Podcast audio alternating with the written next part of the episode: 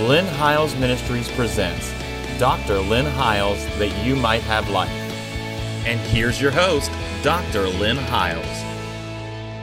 Welcome back to the program again this week, and I trust that you've been tuning in to this incredible series on the book of Romans. We've been filming it now almost this entire year, chapter by chapter. We've probably done about four programs per chapter, and we are enjoying this study. I trust that you are.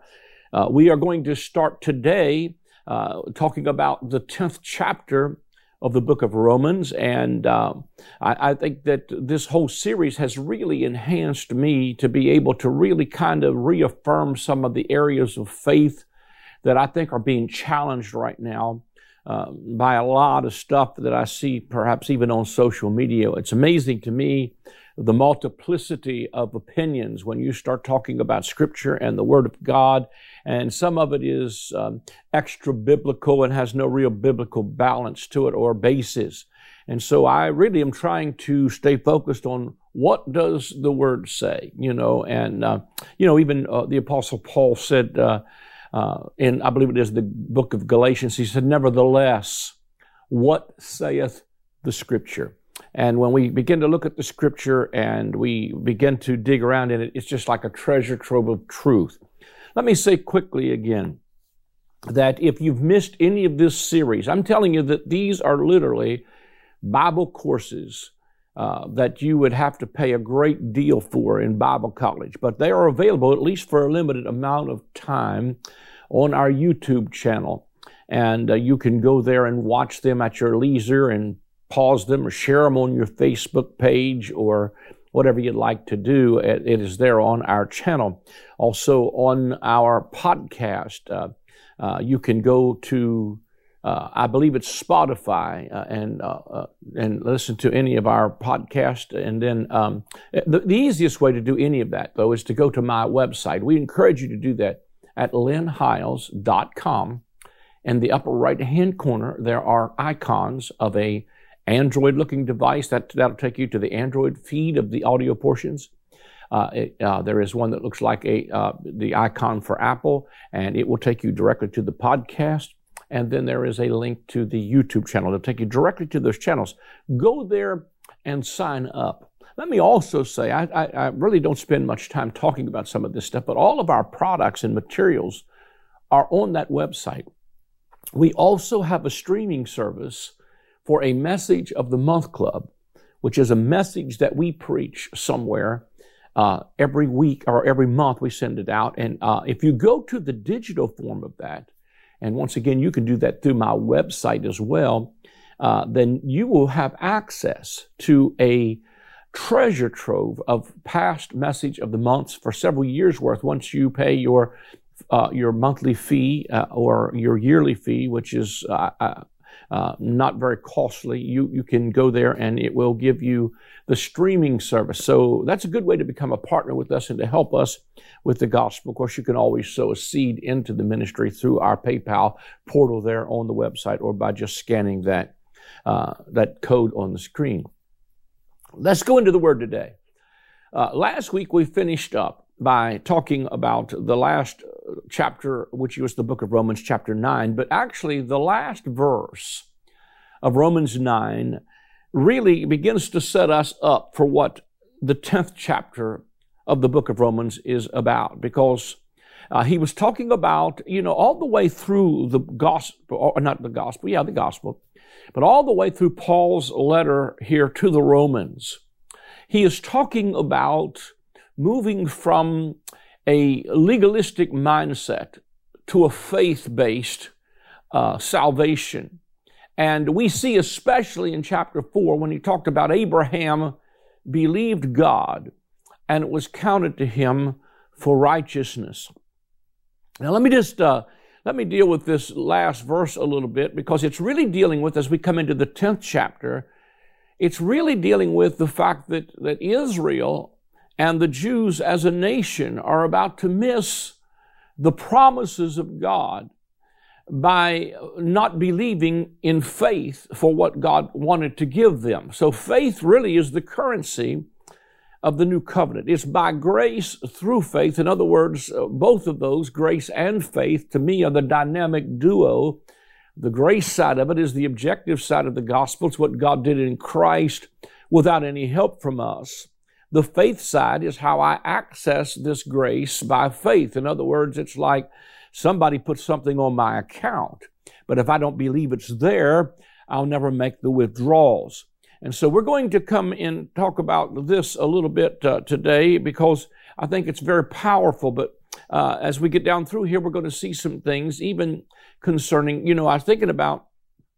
Uh, uh you know, uh, like I said, it's uh, it, it is an issue of faith. Let me just get into the word, and then we'll we'll, we'll kind of unpack this a little bit. Romans the ninth chapter. I want to read the last verse because it's kind of the setup for this. It says, why? This is verse 32, Romans 9 32. Why? Because they did not seek it by faith, but, but as it were, by the works of the law. For they stumbled at the stumbling stone, as it is written, Behold, I lay in Zion a stumbling stone and a rock of offense, and whoever believes on him will not be put to shame. So he's talking to uh, these insider Jews, so to speak, in Romans and tell them they, they, they're missing the promise of God and they're missing the righteousness which is by faith because they stumbled at the stone, uh, the stumbling stone, which was Christ. He was the, the stone the builders rejected was becoming the head of the corner, that everything would be measured by that chief cornerstone. And whoever believes on him will not be put to shame. And then he, from that springboard, remember now, in the original writings, that the book of Romans is a letter. It's, it's meant to be read in one setting. In other words, if you received a letter from a friend or from your spouse or from one of your children, you don't read a paragraph today and a week from now read the next paragraph or a month from now we pull out a little bit of a segment of it. You read the whole letter to see the consistency of what is being said. And that's one of the things I've really enjoyed about this study is because I've looked at this book of Romans not just as one text out of context, but the context of the whole picture of what Paul is writing here to the Romans. And so as we come through that verse that he talked about the stone of offense or the stumbling block, which was Christ, but whoever believes on him, in other words, it's taking your focus off of Moses is in putting it on the work of Christ. For Moses gave us the law, but grace and truth came by Jesus Christ, and grace for grace, and of his fullness have all we received. Now, uh, then it starts into chapter 10 and says, Brethren, my heart's desire and prayer to God for Israel is that they might be saved. For I bear them witness that they have a zeal of God, zeal for God, but not according to knowledge. For they, being ignorant of God's righteousness and seeking to establish their own righteousness, have not submitted themselves to the righteousness of God. For Christ is the end of the law. Watch, that's so powerful to me. We, we, we have to get this. For Christ is the end of the law for righteousness to everyone who believes, for, right, for Moses writes about the righteousness which is of the law, that the man who does those things shall live by them. Now, I'm going to come back and pick up the latter part of this a little bit later on. But I really feel like I need to re-emphasize that the book of Romans is talking about all, almost all the way through it, a righteousness. And is a righteousness by faith. Now, righteousness does not mean simply that you glow in the dark. It really is a word that means that you've been put in right standing with God. But see, uh, what was happening is that Israel was trying to be put in right standing with God through the works of the law, except the end of the law is, we already saw it in Romans 1 and 2 and 3, is that there is none righteous, no, not even one, not even Moses, the mediator of that covenant, made it in by the works of the law because God was trying to show us that it had to be by the hearing of faith. And you've heard me talk about this in prior segments, but the law was actually added because of a transgression. And that transgression was not just Adam's transgression, but it was the fact that they forfeited The Abrahamic covenant at the foot of Mount Sinai, where God wanted to make them a nation of priests and have personal relationship with every one of them and bring them into his presence and live among them, that they forfeited that relationship. If you read Deuteronomy 5 and some of the other backstory where they said in their tents, We're afraid of him, Moses.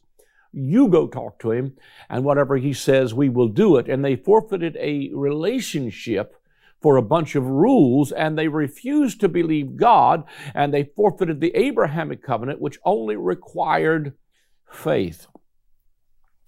Last Sunday, uh, I, w- I was teaching. Let me let me see if I can pull up the, those notes from uh, the past Sunday. I was preaching at my home church, and uh, I was talking a little bit about. Uh, I was talking a little bit about um, Moses and. Um, uh, I, not Moses, I was talking about Abraham. Let me see if I can find it quickly here. But I was talking about Abraham and how uh, he believed God, and faith was the issue that really brought him uh, uh, into the favor of God. Now, let me just see if I can find that real quick. Uh, there we go. And I was preaching from Psalm 50. Let me just read this to you from Psalm 50. It said, The mighty one, the God, uh, the, the mighty one, this is Psalm 50. The mighty one, God the Lord has spoken and called the earth from the rising of the sun to the going down. Out of Zion, the perfection of beauty, God will shine forth. Now, I could take a long time on that verse alone, but I, I, think it's interesting to note here that's not out of Sinai where the law was given. It is out of Zion. Of course, I, I have shared this over and over and over again. If you watch my program consistently, that Hebrews, the 12th chapter said, For we did not come to blackness and darkness. We didn't come to fear and trembling. We didn't come to a God who said, If you touch the edge of the mountain, you'll be thrust through with a dart. That was Mount Sinai.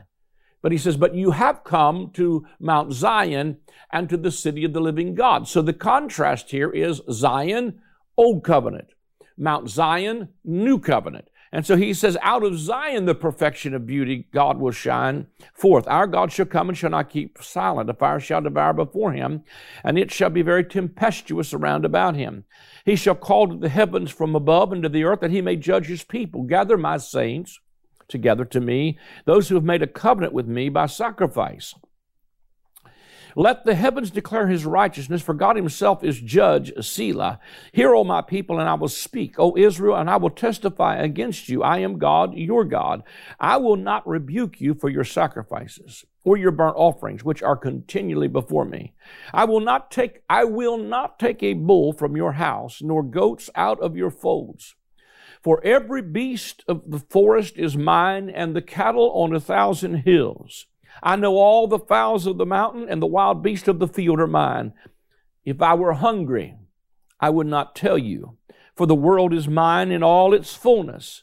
Will I eat the flesh of bulls or drink the blood of goats? Offer to God thanksgiving and pay your vows to the Most High. Call upon me in the day of trouble, and I will deliver you.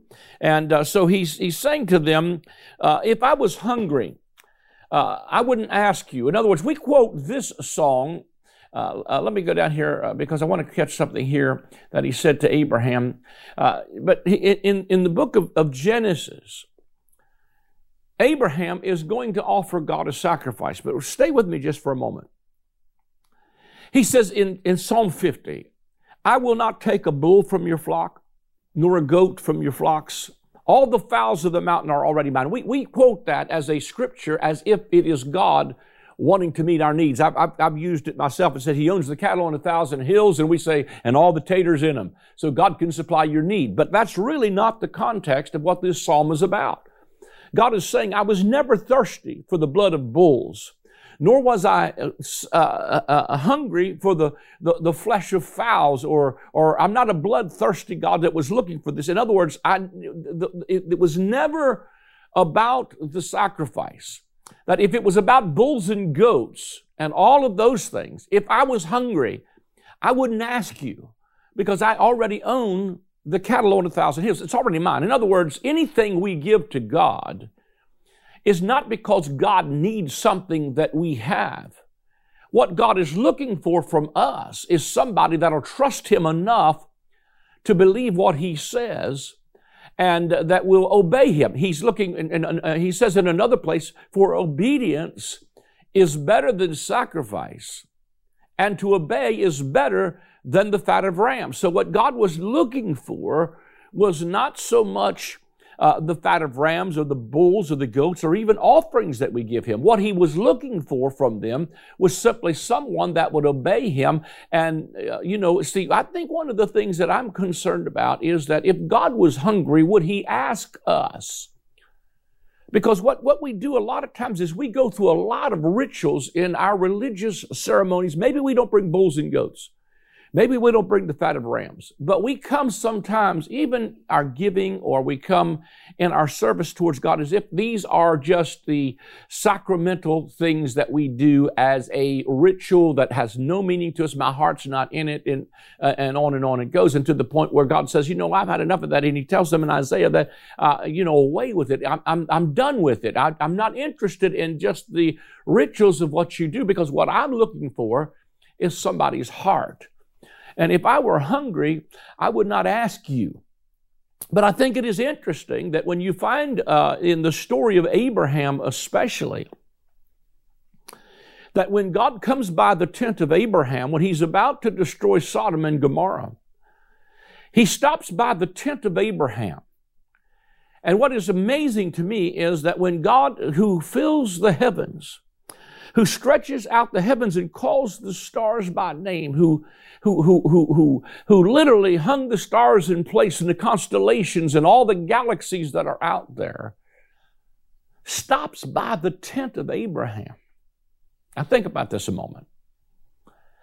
And he stops by because he's found a man who's going to believe him and a man who's been obedient. This man has a consistent record of get up, get out of your country from your kindred, separate from Lot. Uh, you know, uh, by faith he left. By faith he sojourned. By faith, on and on the story goes. By faith, Sarah herself conceives. He believed God. God was looking for somebody that would believe. And see, when he comes to the tent of Abraham, Abraham says, Quick, go make ready. He said, Stay here. Let me wash your feet. Let me make ready a fat calf for you. Let me get some butter and bake some cakes on the fire. In other words, he was about to set at meat and feed God if God were hungry. Now, I, he's not interested again in the blood of bulls, or, but he is interested in people. And God would say to a man like that, Shall I hide from Abraham the thing that I am about to do, seeing he is my friend? And it's in that environment of obedience that God says, I'm going to return to you the time of your life, and Sarah's going to have this son. Now, they've been waiting on God for a long time. I think Abraham was like 90 some years old, and Abraham was in her upper, I mean, uh, Sarah was in her upper 80s. But God was about to keep his promise because the Bible said that Abraham did not stagger at the promise of God, even when he found that his own body was now seemingly dead. In other words, we've got to stop looking at our own failures, our own strength, our own ability, because the challenge here, even in Romans 10, is they are, they stumble at the stone of offense and they are trying to establish their righteousness on the base of their basis of their own abilities to keep the law of Moses, and they've not submitted themselves to the righteousness of God. But what Abraham did was he looked at the uh, the, the, infertility of his own body and the infertility of, of uh, Sarah's womb, and he said, "But you know what? Against hope, I'm going to believe God. I'm going to believe his word. And God counted it to Abraham for righteousness. And even as he takes Isaac up the mountain, you know, I, I think it's incredible that as he takes Isaac up the mountain, he says, Behold, Father, Isaac says to him, This is probably somewhere around a 13 year old boy, how he pried him out of the arms of Sarah to be able to go up this mountain to obey God. Take now your son, your only son, up the mountain uh, and offer him there as a sacrifice. And Abraham is taking his only son up the mountain because God wants to reveal something to a man of faith that's going to change the dynamics of the culture of his day because when he goes up the mountain and his son looks at him and says, Behold the wood and the knife, but where is the sacrifice? Uh, uh, uh, Abraham by faith declares, My son, God will provide himself, himself a sacrifice. And when he got up the mountain and he was about to put the knife into the chest of his only son, Isaac, who was the heir of the promise, who God had promised him for almost a hundred years. And now Abraham was willing even to lay the knife to that. God says, Abraham, Abraham. He speaks from the heavens and he declares it in the earth. And Abraham, because he knew the voice of God, heard the voice of God. Thank God that he, you know, I was thinking even when uh, the, uh, the prophet stood on the mountain, he said there, you know, there, there, there came a, a, whirlwind. God wasn't in the wind. There came an earthquake and God wasn't in the earthquake. And there came a, a, a, a fire, and God wasn't in the fire. Uh, but then there came a still small voice. I think sometimes it's not God who sends the fire, the earthquake, nor the wind. But by the time after that stuff has transpired in our lives, and all of that ruckus and noise has settled, we are able then to hear the whisper of God and the progressive word of God. And that word, thank God Abraham could hear it in the midst of it. See, I think sometimes after you've been through some stuff, you learn how to hear the voice of God when he starts to say, listen, uh, I'm going to speak a progressive word because what used to, what you used to do under uh, uh, the paradigm that Abraham was probably used to was he lived in a heathen culture where they sacrificed their children to heathen gods. But God was about to show him, I'm not like those other gods. I'm not looking for your child sacrifice. I'm going to provide myself a sacrifice. And when he heard the progressive word as he was about to lay the, the knife to uh, the son, one of the most powerful pictures of the redemptive work of Christ from an Old Covenant, or an Old Testament, not Old Covenant, but an Old Testament perspective, was when God said, Behold, a ram caught in the thicket. Hundreds of years later, they will cram a, a, crown of thorns on the head of Jesus, and he will see a ram caught in the thicket, and the son to whom the promise was really made, who was the ongoing. If Abraham would have put the knife to Isaac, there would have been no Jesus hundreds of years later because he was the seed through which the promise was made because it wasn't seeds as of many, but to one seed and thy seed, which is Christ. But in Isaac shall thy seed be called. And so God had taken uh, uh, Isaac, uh, or Abraham had taken Isaac up the mountain, but he heard the progressive word. And the Bible says that Abraham received him as if he were raised from the dead in the figure because futuristically in the generations to come, God himself would wrap himself in human flesh and come and take all of the sin of the world on himself and die the death that we had coming and then raise from the dead to bring us a deliverance from all of the curses uh, of uh, the old covenant, all the curses of Adam and to redeem us and put us in a place where we could hear God. If God was hungry, he said, I would not ask you. In other words, what Abraham did was he believed by faith what God said. In the book of Romans, he's declaring to you that there is a righteousness that exceeds that of the scribes and Pharisees. And it's a righteousness that comes by believing what God did in the person of Jesus Christ and the sacrifice of Jesus, who was the Lamb of God who takes away the sin of the world. He was the ram caught in the thicket to redeem us that so that what God is looking for is somebody that will by faith believe that God raised him from the dead. And he goes on to say in the 10th chapter, if you believe that, then you will be saved.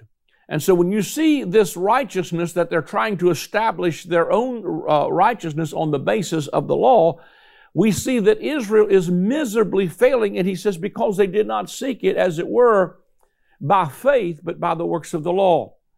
I think that we need to even think about this, even in Matthew, the fifth chapter, when Jesus is giving the Beatitudes, the whole Sermon on the Mount.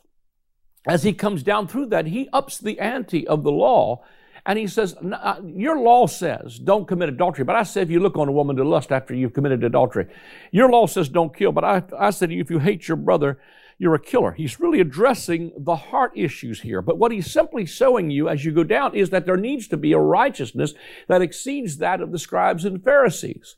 Well, that would be like saying to a Catholic, you have to have a, a righteousness that exceeds that of the Pope the end result is you go, I'm done. I'm out of here. I, there's no way I can keep all of that. And he, you know, the, if you go down through Matthew 5, what you see is he's showing you not only uh, is he teaching at that point the law, he's showing you the impossibility of achieving righteousness on the basis of that because he tells us in the last verse of Matthew 5, he said, eh, he goes on to say, but be ye therefore perfect, even as your Father which is in heaven is perfect. And so he ups the ante and says, don't just try your best. Don't just struggle with it. But if you, the only thing that the law will re, uh, requires is that you be perfect even as your Father which is in heaven is perfect. Well, I don't know anybody that's met that criteria. So what he's doing is what Romans 1, 2, and 3 says. He's concluding all under sin so he can have mercy on all. Because when you get to the book of Hebrews, it shows you that by one sacrifice, he has sanctified us, Hebrews 10 says, by the offering of the body of Jesus Christ once and for all, so that our sanctification is on the basis of a sacrifice. And then he comes on to say later in that chapter, that that that, uh, that uh, he goes on to say he sanctified us by the offering of the body of Jesus Christ once for all, and and that those who have been sanctified, he has also perfected on the basis of the offering of the body of Jesus Christ, so that our sanctification and our perfection in the new covenant is not on the basis of did I keep every rule, did I cross every T, did I dot every I. The, the, the righteousness that I have is to believe in the fact that He did and then offered Himself on a sacrifice. What God is hungry for is somebody who can believe that report and somebody who can stand and you know because Isaiah is going to challenge uh, in the latter part of this 10th chapter said who has believed our report to whom is the arm of the Lord revealed well it's to those who believe what Jesus did in his death, burial, and resurrection to cause us to live in righteousness. And so, you know, we're going to see some powerful things in this 10th chapter of the book of Romans that's going to help us to really uh, see that this sanctification and that this righteousness is not on the basis of what I've done. It's on the basis of what he's done. Abraham, Abraham, take your focus off of what you've got to kill and put your focus on what God offered up on our behalf, and your faith will go to another level, and you will believe in the righteousness, and then salvation is come. Uh, man, that's uh, that's some good stuff there. I, we're out of time. If you would like to sow a seed into this ministry, we really welcome that. There's a link on the screen where you can go do that via your credit card or, or debit card through our PayPal portal. You can also call the number that's on the screen and someone will take your call. If you don't get an answer, leave a message. We will return your call. Or you can send a check on money order to the address that'll come on the screen. We do need your help, so do it today. Thank you for watching us. Join us again next week. I am excited to announce the release of my latest book titled The Great I Am. In this book, we will explore the seven times in the Gospel of John that Jesus says, I am. When he uses that phrase, it is always in contrast to something from the Old Covenant. For instance, they thought Moses and the law was the door into the sheepfold, but Jesus said to them, I am the door. They thought that Israel was the true vine, but Jesus said to them, I am the vine, you are the branches. As you read the pages of this book, you will discover that Jesus removed the covenant of death and replaced it with the covenant of life. Get your copy of the book, The Great I Am, today.